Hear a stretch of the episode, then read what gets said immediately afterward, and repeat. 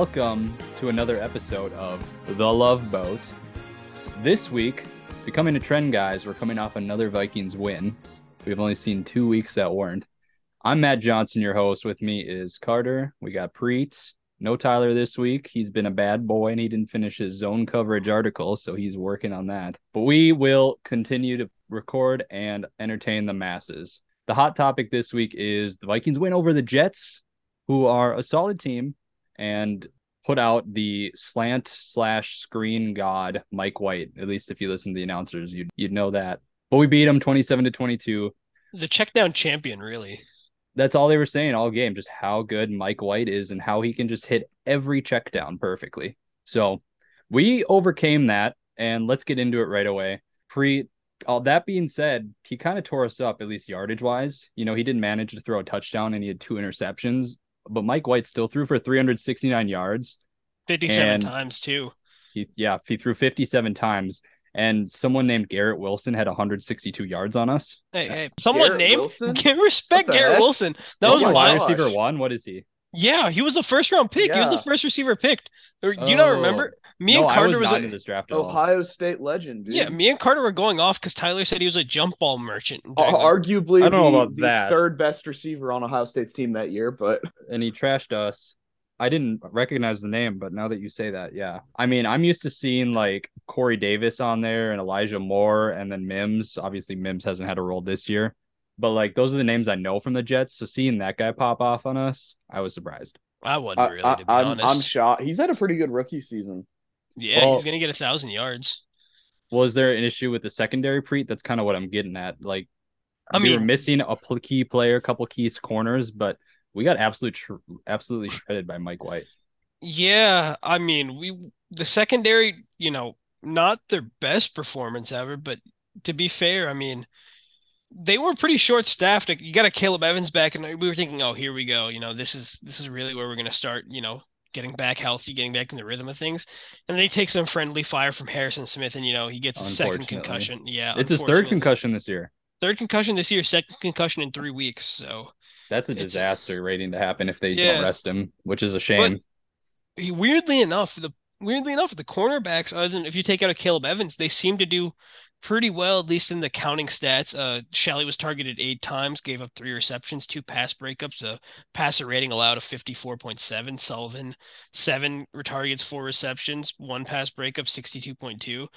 Uh, passer rating allowed. Patrick Peterson, four targets, two receptions, a passer rating allowed of 58.3. I think it was more of the problem was after the catch, we weren't necessarily making the tackles we needed It seemed make. like they were going for strips a lot of the time, which is maybe because they're riding off these big plays they've been making all year. But they yeah, it was it was either a strip or they're going to like lay the wood on him. And then, you know, Garrett Wilson somehow managed to stay upright after, you know, getting conversion on from both sides and I felt like that turn into a kept happening too. Yeah. But I mean, I don't know. I feel like it was a bit of the defense was struggling to make tackles more than anything else. Carter, I want to ask you something similar. I'm just, are you worried about this defense on the Vikings? There's little reason to not be, if that makes sense. Like, if they're going to get through the playoffs, they have to continue this bend but don't break tendency. They've been doing pretty well considering they only gave up one touchdown and what, five, yeah, five field goals on Sunday. But what do you what do you think you've seen from this team and is it going to change when we get back guys like Cam Dantzler and get a little more ready when, when we're heading the playoffs? Yeah, so honestly, I'm really not super worried about the defense. I mean, the Jets had a ton of yards, but a lot of them they were kind of grinding out to try and get a win at the end of the game and completing a lot of passes. I mean, they threw the ball 57 times. If you don't have over Yeah. 300 passing yards throwing the ball 57 times, I don't know what you were doing. You were probably the New England Patriots offense Thanksgiving night against the Vikings with swing routes to Rhamondre Stevenson. But like I I couldn't tell you cuz they're they're bending but not breaking. But the thing is, this is how they've been playing games all year, and I don't know how far you can really go with this with, with how this is going on because they're giving everything up, but they're coming up clutch. It's it's just continually coming up in I mean- clutch situations, which is great. But it just The Chiefs won a. Super Bowl with that type of defense. I feel like they had a But they lot also have more, more firepower. Yeah, they had a lot more overall consistency on the team. And like I think I said it maybe the last week or the week before, but this team, the best way I can describe it is it's consistently inconsistent. And I, I One- kind of disagree. one cylinder fires, the other doesn't. In in that sense, they're consistent of the actual outcome on the field a lot of the times. But like Matt Johnson said a few weeks ago, you know, special. You mean teams Matt Anderson? One week. Matt. Oh, our I'm not Matt our Johnson. host. That's embarrassing. I apologize. Maybe the our magic our of guest Matt. Anderson said last a few weeks ago, not not our lovely host. It's just you know one cylinder won't click during the game, and a lot of times it's been getting a little bit better lately. But I just don't know how long you're gonna go with just this strategy of just continually coming up right in the right moment. You know, Yeah, and you say that, but they still have a really good turnover ratio. And But you know that's only going to carry you so far. Turnover mean, regression's a thing. it has turnover regression's a thing, but it really hasn't caught up to them yet. So well, who's to say it catches up to You them just at yeah, any point? you, you've got They're to hope that it opportunistic. You have to give them that. Yeah, and I mean they make they get in the right position. Cam Bynum at the end of the game Yeah. had that. Harrison Smith nearly called game earlier. Caleb Evans almost got his first pick too. So they, they put themselves in positions where they should be to make those plays. It's it's very weird. Sometimes they play soft and sometimes they play the most aggressive man I've ever seen. So it's kind of a mixture of the two. the it's so funny because this might be a very weird analogy to bring up, but the Vikings That's basically what our defense- show is: is weird analogies. I've That, that's true. The I feel like the Vikings defense is the e- defensive equivalent of Kirk Cousins as a quarterback. What? I think you. I think you can credit Ed Donatell for that. Like it's it's frustrating, but it keeps getting the job done. So what I'm that hearing is that if we're if we get the one week where they both Kirk Cousins it enough, we'll either lose one and done in the playoffs, or we can go through and just win it all. Like it's one or nothing. It's kind of what it feels like. Because like we might get Yes. Kirktober in January. You never know. I mean, hey, it it's noon every day of the week at one point, so yeah, it- hey, hey, it's noon some you gotta get Kirk a shirt that says it's noon somewhere. that would honestly be such a be good, good branding. All It's- right, well we're doing that. Nobody it's- take that. Yeah, The problem is you can't even refute it. This year in noon games, he's undefeated. it's He hasn't always lost a single it's noon always game. noon o'clock somewhere. No, Was he the- hasn't lost a What single time noon was the game. Philly game? Was No, night? that was a It that was, was, a, a prime it was a night game. Yeah, It was a prime time. He's one I and one it in prime checks time games. He's one and one at four fif- uh, four twenty five. hey And Matt, anything before part that, he's undefeated. We got to edit this part out so we can keep our branding deal alive when we eventually release merch through Zone Coverage. We'll have a shirt out on Redbubble by the time this is posted. we'll put a no, I'm just kidding. But yeah, no, it's just it's weird to watch. Like, I kind of get what you're saying because the defense is really frustrating to watch, and Kirk is really frustrating to watch at times. But in the end, I mean, they're locking up, and like I said, they were incredible in the red zone defense last on on Sunday. They're they're closing out games a lot more than you'd think. They closed out the game against the Bills. They closed out another tight one here. Right. It feels like when the chips are down, they're gonna come their best. They're gonna come up with their best, you know, and that's a good thing. But then again, I'm not like we've seen it work against Josh Allen and Mike White, but I've which is two very different quarterbacks. But uh, I don't know if you can continue to work this often, especially in the playoffs when all the momentum's going against you. How are you gonna feel it?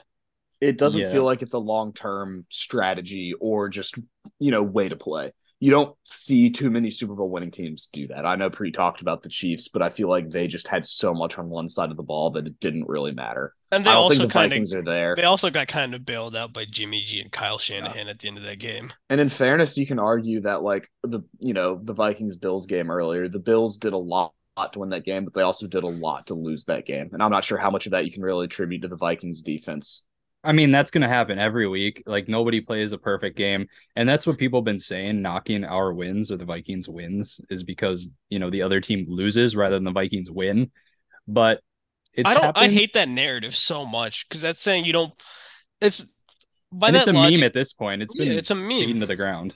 I, I used to, you know, earlier in the podcast, that's how I used to think, but it's just slightly concerning for the longevity of this team that that is Yeah. just that, that that keeps happening. You know, that's I guess the most frustrating part to me is it's obviously great that the team's still winning, and I think they could definitely win a playoff game. But it's just not. It's it doesn't give me excitement for this team going on a deep run. You know, Dude, imagine being a fan and watching these every week. It's so like Preet said, he's gonna have a heart attack before this season ends. My grandma said she's gonna die of a heart attack even if we get to the Super Bowl. She's never gonna see it happen. Like it's really draining, man. Here's the oh here's yeah, the weird thing is during that game at the end, I still didn't feel like we were gonna lose. No, For some uh, for some reason, I felt like Okay, something was gonna happen. I will say I was worried we were gonna lose only because we had the lead, and I'm not even joking. I was more uncomfortable with a lead than behind one score. Like I honestly- 100%. I felt fine. I didn't think we were going to lose that game. Uh, it might have been just something I, f- just the complete. I thought the way the cards were falling, it was leaning into the Jets' favor, which it was for a minute there. But you were a Braxton Berrios drop away. Yeah, we well New to be fair, Patriots. you know. I knew right away when they were targeting him. I mean, Berrios, he's a what? He's a punt he's a returner, returner mostly. at best. Right. So I wasn't really worried. And like as soon as it was in question before I saw the replay, I'm like, he dropped it. It was pretty clear. low key. I'm a I'm a Braxton Berrios supporter. He's a I love grinder, that dude. Man. I love. Jim He Rat. was he was so fun to watch at, At Miami. yeah, he was.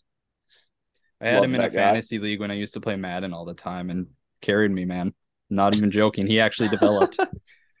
um, so there I want to do this quick. There were two weird things that happened this game that really caught my eye. I'll start with Preet. I don't know, Carter, let me know if you noticed these or not. We had this weird handoff on the first interception that Harrison Smith got where he he lateraled it. Oh, he Back threw to it laterally. He just, Yeah, he just handed, handed it it. off. So I wasn't sure like is are they going to like look at this is this going to be a prob an issue? But my concern is like one I like it on first thought because Patrick Peterson used to be an all-world returner. He's I mean, also ret- 32. Well, there's that, but let's keep it with he's a good returner. We know that. He's faster than Harrison Smith. How about that? But the risk outweighs the reward, right? Yes, 100%. You just got a momentum change That's play. an easy If- drop. if uh if Patrick Peterson isn't expecting that ball, it's a scramble, and uh you know you're you're hoping that something falls your way there. Uh, you have to imagine Patrick Peterson just went up to Harrison Smith after a game. He said, "Next time you get a pick and I'm behind you, we're gonna have a code word or something." Yeah, or he's just saying just run forward because Harrison Smith ran yelling at him. sideline to he just ran sideline to sideline, he wasn't it getting tackled though. It Yeah. worked. Well, I mean, he Did didn't get that many. I don't think we gained. I don't think we gained many yards. He ran sideline to sideline, just handed off to Patrick Peterson backwards, and Patrick Peterson just, to his credit, grabbed the ball and ran for it. So you know, hey, good job there. But uh, I mean, please never do that again. Carter, what did you think of this play? Is this like 5D chess or was it just like two veterans goofing around? I'm not. Su- I'm very surprised that this happened, and like you said, Matt, it just felt like they were just trying to do something to make House of Highlights. Like that was probably that's not a veteran play. I mean, Pat all. Pete has his podcast. He's in the media a lot. Harrison Smith is quiet, but he's definitely like we saw when Sendejo was on the team. Like he was still a goofy guy and he has a personality, even though he's so quiet. I just. I mean, this I'm year more sure than it was ever. a last minute Yeah. decision without a lot of thought. But I'm just like, I mean, you what know, do you think was cool to going on? Was like Pat that. Pete shouting behind him, "Give it to me, give it to me"? Or what It, it had to have been. It had I- to have been an instinct. I think they planned over. this. I think, they might have, but. Because who's saying no to Pat Pete? Like after the game, watching if, like if the there's highlights? anyone on the defense who should say no to Pat Pete, It- it's Harrison Smith. It's an average LSU graduate um play, intelligence play. Okay, one other play I want to run by you guys. I This love is that. Kinda- he even graduated from LSU, I'm sure he did. But He did, I know he did, I think. graduate. Okay, I, I'm I pretty wasn't sure he did. So one other play I want to run by you guys, kind of the same vein. Justin it the Adam Jefferson. Oh. No, Justin Jefferson got a lateral with the intention to throw it, and everyone was locked up. I don't know if it was supposed to go to Kirk or It was, whoever. it was gonna go to it was going back to Cook. It was the same play we saw earlier in the year Yeah. against the Patriots. And he, everyone got locked up. So Ju- Justin Jefferson kind of saved the play by running up the gut for eight let me yards. see here, eight yards. Yeah. So he, I mean, all things considered, it ended up fine. But is like KOC getting too cute with some of these in the middle of a game? That's like we had the lead at this point. I think That was So- like I think the second drive or third. I don't think he's getting too cute because at some point the defense is going to back off enough and you're going to be able to run a very successful screen play. And it's also sad that that's technically our most effective screen pass. Or no, it was a rush Right. because behind, right? Was it a rush or a pass? What did they Uh, it as? it was a rush because Justin Jefferson got the ball in the backfield and ran. I mean, it was intended to be a screen, pass to Cook. I think. Yeah, it was it was supposed to be a double pass, Yeah. but I was I was gonna say he's getting a little too cute with it. But hey, full marks to Justin Jefferson. He didn't force the ball there. Garrett Right. Wilson also did something similar where he threw the ball away uh, with the Jets. It was a smart move by him too. He good job not getting too cute and just running up the gut where no one was and diving when he saw a potential hit. That's great. That's a good way to turn a broken play into like eight or nine yards, which is exactly what we needed there. So there was one more thing I loved about this game, and it was getting Jalen Reagor involved.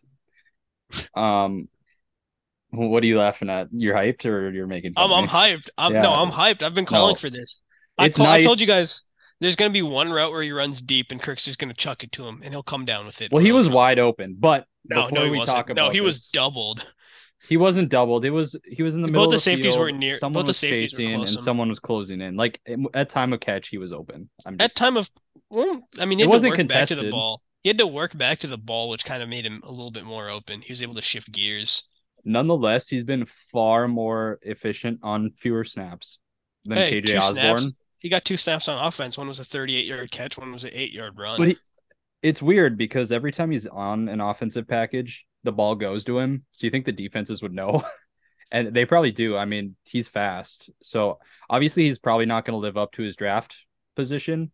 But I think the story there is cool, and that he ended up with us.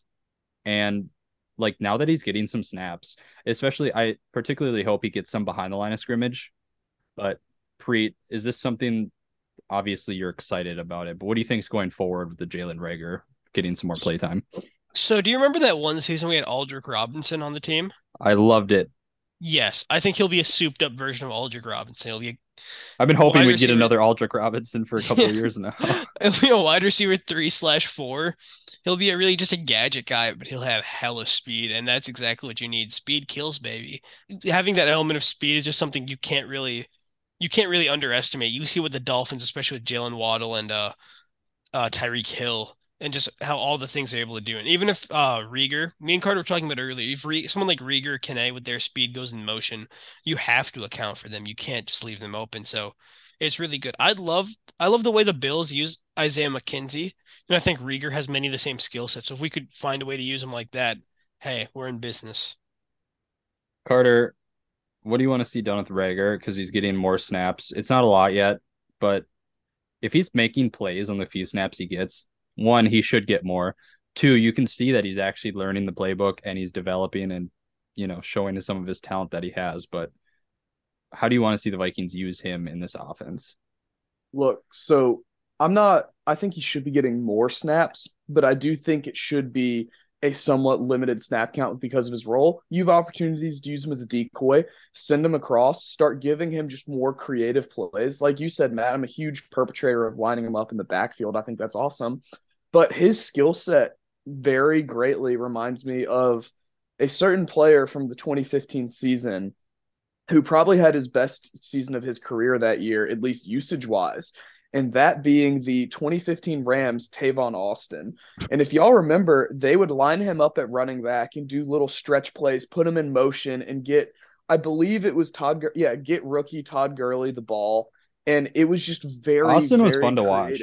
Oh my gosh. Like, I wish he got to do more in the NFL. But man, like I remember just looking up Rams highlights because it wasn't anything crazy.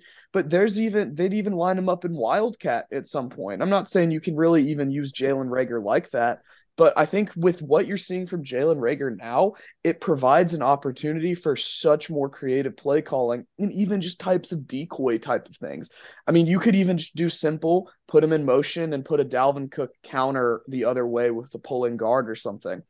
I think it's pretty easy. I just think you have to slightly increase his usage so people start buying it more. And sure, he doesn't have the best of hands, but what me and Preet were saying in the Patriots game, and I'm, I think I know I talked this on the podcast earlier when me and Preet were watching the game. I was like, why don't the Vikings just use Jalen Reagor on drag routes and get him the ball in space? And what do you know? One of the biggest plays of the game was Jalen Reagor on a drag route over the middle. Nobody covered him because everybody ignored him. They're in a great place to put Justin Jefferson in a better place as well with it. So. The- use him. Use him. I, I The think it's funny a, thing about that pass was that route was meant to clear out Justin Jefferson, and it did. But Kirk just had faith in Reagor, which is something the Eagles lacked for a long time. And he just said, "Hey, I'm going to throw this ball up, and if you come down with it, great. And if not, we'll go to the next play." And Reagor came down with it, and that was a that was really a momentum shifting play on that drive. uh, he just needed a change of scenery too, and I want to see more happen out of him. I'd actually be really let down if the Vikings let him go this offseason. I, I don't think they will. I think they'll keep him, but they're going to have to renegotiate that contract a little They bit. they 'cause- hundred percent need to, but you know, seeing how this year finishes, I think he's like a super valuable piece that I want. I, I'm a huge gadget player guy. I think gadget players are so fun. I wish every NFL team is had so one. slow. No, I do too. Like if you don't NFL's believe so lame compared to like high school No, football and college him. football, where you get guys who do this stuff all the time. Give it five years, and every yeah, team will have. and you have different flavors. Like the Saints have Taysom Hill. He's a tight end quarterback. Like that's ridiculous. That's kind of like maybe we should use Joe Webb that way, for example. But Yeah, then we kind of have Taysom Hill. right. We have this punt returner who's also like a wide receiver who can get some plays done behind the line of scrimmage. So yeah, every team should have their own flavor of that, and I think it just adds a lot of excitement to every game. Now, a talking point heading into this game was the good New York Jets defense, and that had me worried about this game a little bit more than other games because we struggle against these good defenses. Um, they have the sixth top rated rush defense, and Cook and Mattison had pretty solid games. And I, don't even have, let me check their volume quick. Yeah, 23 gar- carries between them. Uh, Dalvin Cook averaged 4.3 yards per carry, and Alexander Mattison had almost five. They both had a touchdown. I think it's the perfect time for them to actually start committing to the run, especially with Kirk Cousins having, you know, one of his worst games of this season. I, I don't even know if I can say his worst. Maybe he looked the worst, but his stats were okay. He didn't have an interception at least. Is this the time of the season where the team really needs to hone, in on the run and like build up that play action and get ready for the playoffs? Maybe keep some other guys fresh, Preet. Yeah, one hundred percent. I was gonna say I love the series is where the Vikings will rest Cook completely and have Mattison run because I feel like he's just so hard to bring down when the defense has been on the field for three consecutive drives. The last thing you want to see is a big bulldozer a running back running right at you. And you know, the utility he has in the pass game as well is great, but just with the offense, uh the offensive line not being at their imperious best on um Sunday without Darrisaw just having Cook and having that run game to take a little bit away from the uh taking a little bit away from the pressure was pretty good. Carter, was the Jets defense overrated or did the Vikings, you know, have a good game finally? You know, they didn't put together a whole game, but there were a few quarters where the defense and offense were playing well. We held them to field goals a lot of times, clearly. What do you think of how would you rate like the Vikings performance against, you know, a top tier defense that they haven't faced in a couple weeks?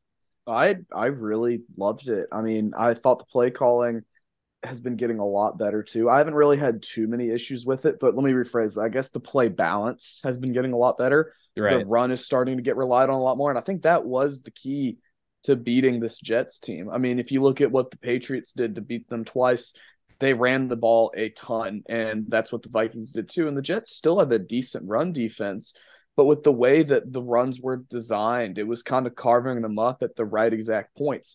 And I I really enjoyed watching it. It felt like KOC is learning a lot, and it was really encouraging to see. And I don't really think the Jets defense is overrated.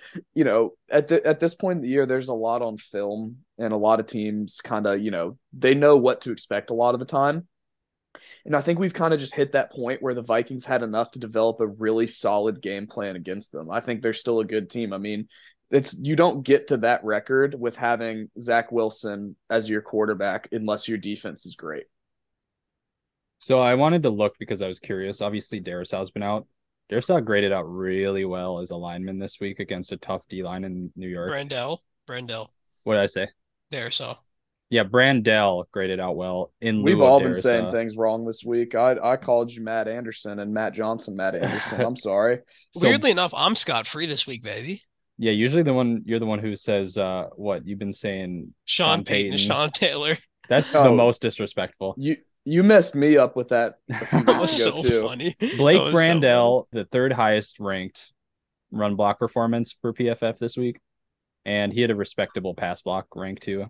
So I don't know if it's 100% scheme or what, but he had the one rough game. But he's been solid ever since. And we should rest Darrisaw. He had those concussion, the concussion, What? and I don't think concussion like I don't think it gets better by like resting if you clear protocol, but you want to risk Darrisaw getting another concussion. I mean, I, I wouldn't I wouldn't you're definitely at higher risk of having another concussion if you just have one. That's just Yeah, but I mean if you clear protocol, I don't think it's let's let's be honest, Brandel, he filled in admirably, but he's he's not gonna you understand protocol is just a made up thing, right?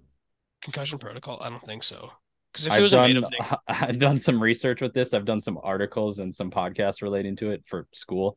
And it's basically like we have these seven days. Now, I mean it's better than fewer days, but it's like they need to pass really simple tests. It doesn't mean your concussion's completely healed, you know. Oh no, I, I yeah, but I I disagree with the notion of I mean, if you think Darrisaw's healthy enough, and obviously his health comes first, there's no point in resting him, in my opinion.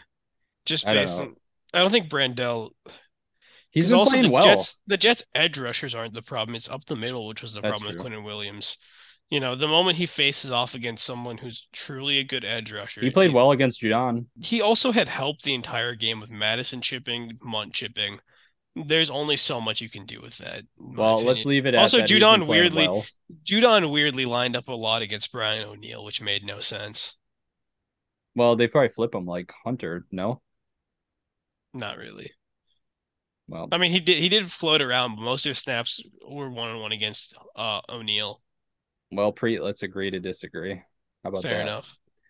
Okay, let's move on. The Jets game, nothing groundbreaking, but I'm interested to talk about this Lions matchup that's coming up. The Lions are five and seven and second in the NFC North.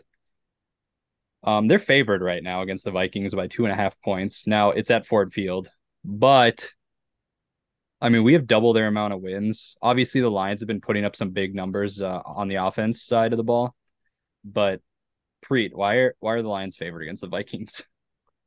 It's a combination of the entire media as a whole underrating the Vikings, and I feel also like everyone overrating the Lions and Dan Campbell just based on the last couple weeks. They have been very good, and they did almost pull out that win against Buffalo. And I feel like it's a higher they're playing better than expected. And people are also thinking they're going to hunt for that wild card spot and they're going to be more desperate than the Vikings and just want it more. I personally don't see what most people see because I mean they might have been talking about the uh they might have been talking about like the Vikings defense playing so poorly, but if you look in terms of yards, the Lions are the only defense worse than the Vikings, so I don't see any point in this line at all. Carter, are you surprised that the Vik or the Lions are they're um it's actually gone up from one point to two and a half points. Are you surprised that they were favored coming out and now that it's the numbers increasing? That's so insane to me. I understand why the Vikings are not favored in this game, but I feel like I don't know. That's just really weird, and it- we're gonna see later. I'm. I think I. I kind of tend to lean more to the Lions side in this game, but the fact that they're the they're is just wild to me. I I don't understand how you can do that, especially at that at that point. It just I I don't know. I don't like Vegas on that one. I mean, they've played they've played tight at home, but I don't it know. it just feels weird and i know my predictions are going to sound contradictory to this because you know spoiler and i think i'm going to pick the lions on this game but i just don't get why you'd have them favored and you know granted i'm not a betting man in that type of sense but i don't know vegas doesn't make sense to me sometimes I mean, Uh, hey, they had us as home dog against Dallas, and we saw how that turned out. yeah They knew they they knew then. But this is such a tight I don't know. They, the Lions are home and it's a really tight number. Two and a half isn't that big. It's less than a field goal. So I don't know. I mean, most most lines are around three, two and a i half. i Yeah. you know I, I do think the the lions have the edge in this game if you want me to be honest I feel like Well, they just. I mean, Carter, I feel let like they want it more or need it more. Well, they have Dan Campbell. I'm worried just because he's shouting on the sideline, taking out kneecaps. Carter, what would be your reaction then if you're a Vikings fan and you lose the Lions at this stage? It's i mean are there Whatever. implications? I mean, obviously they're not going to pass the Vikings, but the I don't know. Hey, don't say obvious. Knock on wood. So i mean look Possible. I guess they don't have lock the division locked They- up. I, I feel like Win I it might have a different perspective than y'all. And I, off the top of my head, I'm not really 100% sure about how the rest of the Eagles' schedule looks. But I feel like it's going It's to be very hard. hard. They It's play the hard. Giants. They play the Giants twice. The Cowboys once. And it's and like I, I don't remember who else, but it's not It's probably not a very good terribly team. bad. It's not But terrible. Giants, In Bears, head- Cowboys, Bears, that's who it Saints. Giants. So basically, the only difficult is one Giants game and one Cowboys game. The rest should be easy. See, in, in my head, just you know, even with that too, even without thinking about that, it I felt like the Vikings are not going to get that number one seed, and nothing really changes too much for me if they lose this game. I, I know we were talking about it. We literally had this exact conversation before the Lions game early on in the season. We we had said this is a good team. You don't want to play them at the best time, and we even said they might be trying to make a, a late year playoff push. I remember the conversation, That's and you don't want to play yeah. them home then. And that'd be horrible to do. And we're in that exact situation now where this game means so much more to them. And you're going to hit the buzz saw right at the when it's spinning the fastest. And it's going to be a little bit unfortunate, I think. But if the Vikings can pull this out, I have a lot more faith in them. To be- it to be doesn't really fair- change too much if they lose to me. To be fair, the Cowboys, the Cowboys hit our buzz saw when we were spinning the fastest, and they were able to stop it. So Yeah, but That's that was fair. different circumstances because that was To after me- a Bills game that's really Here's the thing. here's the thing: is what do the Vikings excel at without a shadow of a doubt this year? One score games and within the two minute marks. What have the Lions and Dan Campbell specifically been the worst at this year? No, it's close fair. games and the two minute mark. If you can keep it close, they will make a mistake. And Dan Campbell has shown multiple times he does not learn his lesson True. in those two minutes. If That's you can keep it close, take. he will he will eat it. He will make a I mistake. I mean, it happened once this year already. The- It happened once against us, it happens against the Bills. pre-take I've ever heard. I mean, I've I've been freak. waiting to unveil this one, but no, it just they're gonna give you a chance to win the game. Jared Goff, he has what I like to call the bozo gene. Doesn't matter how good he's playing. He'll throw the ball to you. Kirk Dude, Cousins he's has been a bozo- playing really clean. he'll get. I mean, in the last six games, they're four and two, and they've only turned the ball over six times. I don't think that's, or they've only turned the ball over three times. Sorry, I don't Yeah. think that's gonna last. It's Jared probably Goff not going to last, but Jared Goff, Jared Goff has, has, that playing. bozo gene, and we get Dantzler back too. Did you invent league Bozo Gene? just Did you invent the league Bozo is full Gene? of Kirk Cousins. Jared Goffs, and Andy Daltons. Anybody all- they're- can fall into that category. They're all the same. yeah. They're all one and the The- same. Andy Dalton, Kirk Cousins, Yeah. and Joe or Jared Goff are Kirk Cousins all is very. a better version of those two guys. They're all in the multiverse, Kirk and they're Cousins all is just Jared of each Goff other sitting on Dalton's Marvel. shoulders in a trench coat. No, Yeah. but uh, here's the thing: is they'll give you a chance to get the ball back, and their entire offense right now. I I got the I understand they get Jameson Williams back, but they're using him as a punt gunner overall mostly, unless they really up his ante week two, the, week he's second week he's playing. I don't really see him making much of an impact. The only person who's gonna make an impact is Jamal Williams, DeAndre Swift, and Amon-Ra St. Brown. And what did they do to us? They've doubled up Justin Jefferson. They tripled and doubled Justin Jefferson and made anyone else beat them. I think that's a strategy to, to do Amon-Ra St. Brown. Double him and triple him up, make Kalif Raymond, make DJ Chark, make Josh Reynolds, make these guys who are not as good beat you one on one. I am a little bit worried about the run game, not because the Lions are really good at the run, but just you know, I think it's gonna give and our run Should defense. we be? Because we got we got Tomlinson back. we had. Tomlinson back last game, and uh, Knight played pretty well against us. Like I said, take away that 48 yard run. His, his numbers don't look great. I was watching him; he passed the eye test against us. Uh, I don't think he did. I disagree once again because he averaged. I know you have that big long run, but you can't take that away. I mean, you can't take that away. But If, you we can't take- tackle their running backs against the Lions like we couldn't last week, then it's just going to be that the, all over I think the, stylistically the worst matchup for you is DeAndre Swift. I don't think Jamal Williams is a bad is a good. oh, I agree. They just rely Yeah. on him in the end zone. But No, no, no. I think I, I think if the Lions want a chance to win, they're gonna have to rely on Swift a lot more, and they're gonna have to find. If I'm Ed Donatell, I'm gonna take away Amon Amon-Ra St. Brown because he's their best pass catcher. Do what they did to you. Do Well, it against them. now, what do you predict for a score? Because we'll move into the prediction segment right after that. What do I predict for a score? I'm gonna say, I'm gonna say 27-20, and Dan Campbell will give you a chance to win at the end. He'll either he'll either it'll be the last two minutes like always. He'll either give us a chance to win it or he'll make himself lose it.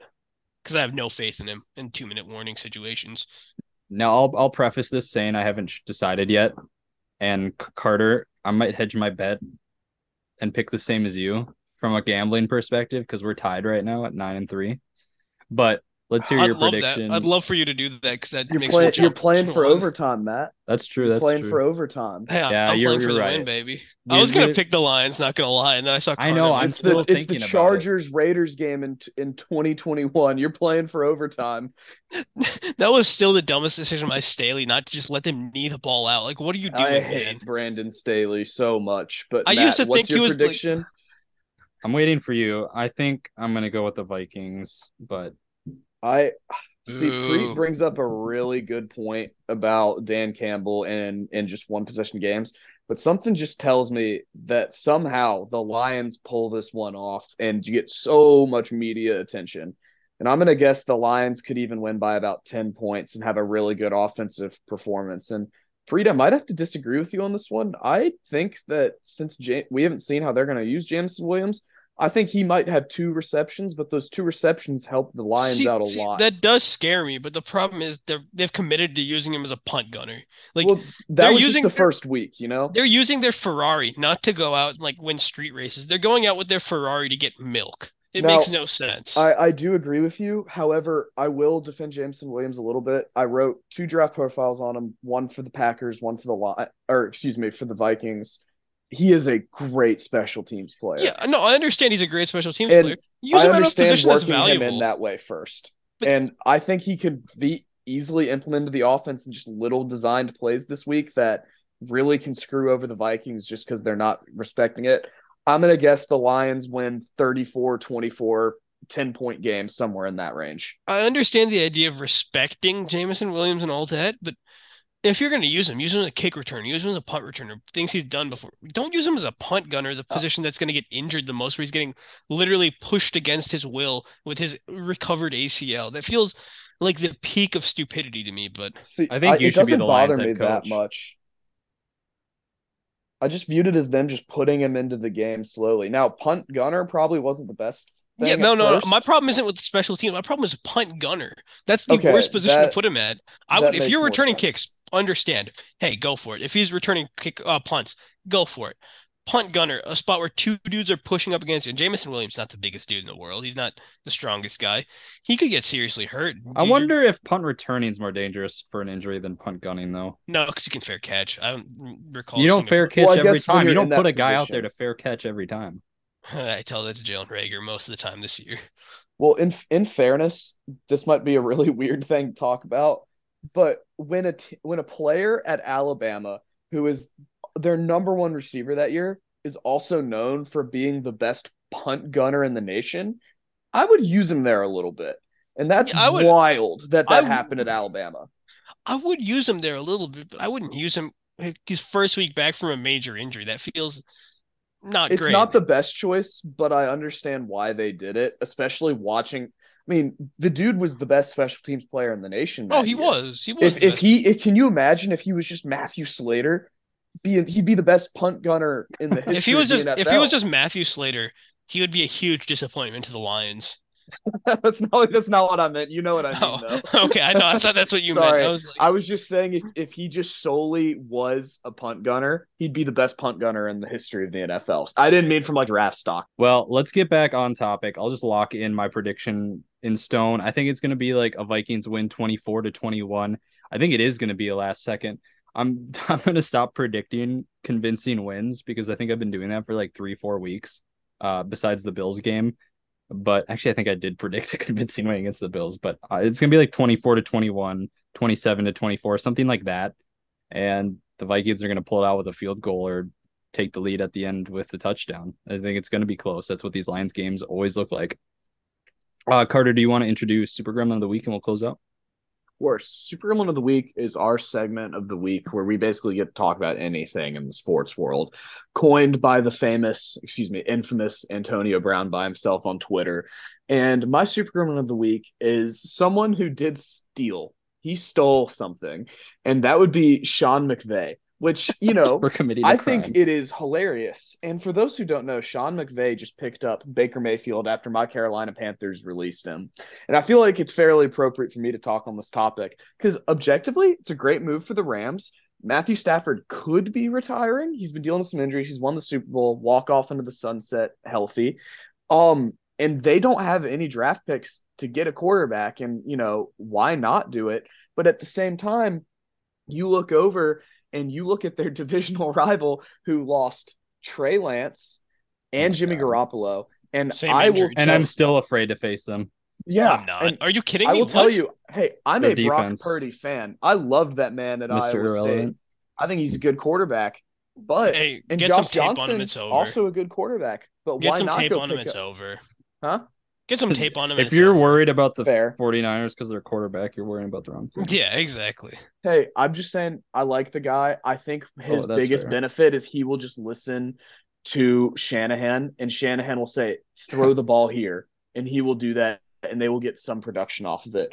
But I think it would have been a good move for the Niners to get Baker. But Sean McVay came in with a little thief mask on I think and he a had little, the a little he had ski priority mask wi- and stole him. He had The the, Rams- bag the Rams over had his a- shoulder and a mask on, and he's the Rams through. had the uh, priority on the waiver wire, so that's why they were able to get him before the Niners. He didn't even. But it's to the hilarious, you know, isn't it? Because you didn't really. I I don't think that This they the would have done that on- if the Niners weren't interested, despite an inherent need for that to happen. I think that it the situation 100%. ended up working out, and I think it's hilarious that they did it. I think Oh, Baker yeah. still has room to develop too, so it's not a bad move. And you know, to be truthful with you, I don't know if I could have watched the NFL again if Baker Mayfield and Christian McCaffrey led the 49ers to a Super Bowl win. I I would have loved to hear what Matt Rhule would have loved to have said about that on some podcast because Matt Rhule has not said the kindest or most self-aware things since being fired as the Panthers head coach. Which is funny because Matt Rhule is not the most self-aware person No. in the world. Expect nothing less. All right, Preet didn't even write down his super gremlin, so I'll Yeah, I just did. go quick. Yeah, I did. It's below the. It's Oh. it got caught under the picture. Wonderful. Well, I'll go quick. Um, I'm choosing Aaron Rodgers, and I love this story because it's it's nothing new. It's all it's the Aaron Rodgers we know and love now, or know and hate. But DeShone Kizer just came out. He spent some time as a backup, and actually, I think he started a few games when Aaron Rodgers was out, maybe one or two times. Brett Hundley. That was Brett Hundley. I thought DeShone Kizer got like one or two Nope. games. Mm-mm. He didn't play at all. It was Brett Hundley in It was that, Brett Hundley 2017 that 2017 season. Kizer was just his backup. was there for right after. years. Yeah. They traded. Hundley for Nonetheless, he has some stories about Aaron Rodgers. Uh, this is a quote for quote statement from Kizer. The first thing that comes out of Aaron Rodgers' mouth was, "You believe in 9/11." Now, right off the bat, I'm not surprised, but this is hilarious to me. I mean, we have a lot of this nonsense going around. We've got like the Kanye West and AB, but this is harmless. Like it's just Aaron Rodgers spouting nonsense to Kizer. And it goes on further. Rodgers told Kizer he should read up on that because Kizer replied, Yeah, I believe in 9 11. Why wouldn't I? And then we got inner earth, moon landing, reptile people. Kizer said, Y'all are laughing. Go do your research. I'm telling you. And I mean, obviously, there's the chance Rodgers was trolling Kizer. Rodgers kind of has that reputation, but I wouldn't be surprised if it's a little bit A, a little bit of B with Rodgers. If you if we've watched his, if we've learned anything from his Joe Rogan, uh, or Pat McAfee and Joe Rogan stuff, he he wasn't trolling. My favorite thing is his chemtrails theory, which was just Yeah, it all adds up to one big conspiracy theorist, you know, meld of just garbage coming I out think- of Aaron Rodgers. I think. Rodgers thinks that uh I think Rodgers thinks that all the head coaches are the lizard people. And Pre, you might hate me for this, but I spent a long time like admiring Aaron Rodgers, and I loved watching him play. But Yeah, I mean, yeah. he's As one of the best- sure. yeah, exactly. And I think As a his- person, no. when he comes out with the purple can of Crush, I think that's funny in the post game presser. Kind of corny, but like now he's just 100% cringe. Like he did the salute at Soldier Field. Like, okay, dude, you I, beat I the thought that was, I thought that was pretty funny. I thought that was pretty funny. He beat His the Bears. haircut is abysmal. his Oh, haircut that looks too. like his haircut looks or like the a fit he had when he was won't getting on the plane and he had like the robe on. Also, he missed McAfee for the first time ever this today. I wonder why. I don't know if y'all saw that. Yeah, No, I it was the didn't see that, but, like, he missed obviously, um, Tuesday. To Huh. be fair, I mean, if you owned a team like Rodgers owned the Bears, I'd do that salute too. If we, if Kirk Cousins owned the Packers like that, I'd expect him to double salute, double finger. Dude, that's everything. Rodgers Super Bowl. Oh, it is this year. It is. Yeah, this. Oh year. well, don't tell don't tell Peter Bukowski that he still thinks the Packers can backdoor into the playoffs. Oh gosh. But no, so I'll take over from here. My uh, My super grandma of the week is primetime Deion Sanders. And if you don't know, he got a new head coaching job. He moved from Jackson State to Colorado. You know, good good for him. Which is awesome. awesome. I love it. He, he's a good coach. And the first thing he tells his new players is, I've got some luggage and I'm bringing some luggage with me, and it's Louis, referring to Travis Hunter, Shedeur Sanders, those guys. And he basically told all his players that if they, they can jump in the portal right away, which is hilarious for a new coach to come and do that. But hey, if there's That's called anyone who the herd, Preet. oh, 100 he's percent, committed. 100 percent. But if there's Alpha any move coach, right there. if there's any coach who can do that, it's prime time with his recruiting skills. And Zimmer. Hey, He oh yeah, Zimmer Zimmer might be the DC, which is hey, I'd love that for him, but why, why are you laughing? Just imagine Zimmer in prime time They're trying buddies. to coach a team together. They're buddies. No, they're buddies. Are they? Primetime, yeah, primetime. He At his primetime time says in Zimmer was his best coach. Really? Oh, no, uh, Yeah. Sorry. No, In- Dallas. in my head, though, Dallas? they just do not fit together. no, are you kidding me? Primetime and Zimmer are best friends. No, Zimmer would take calls. I like, did not know this at all. from Deion and stuff. You didn't? tight. They're primetime No, literally no said Mike idea. Zimmer's his best coach he's had, or something along those Wow. lines.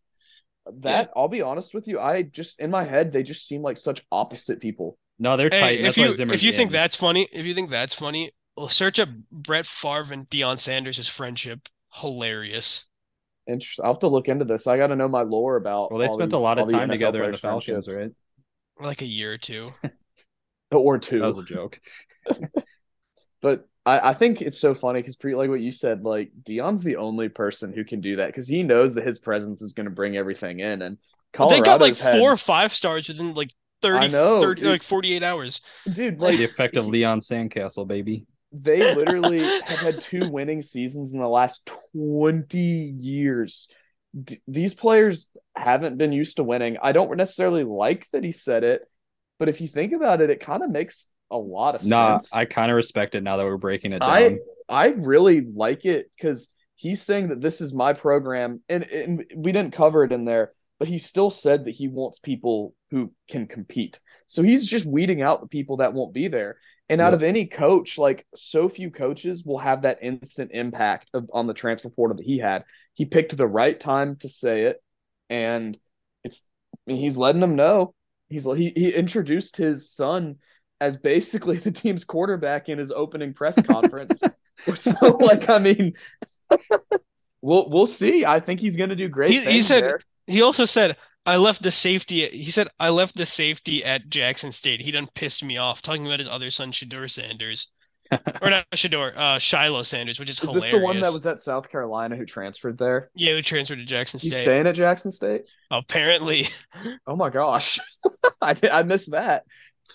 Or I think it might have been joking, but he said the other the other one done pissed me off, so I left him there.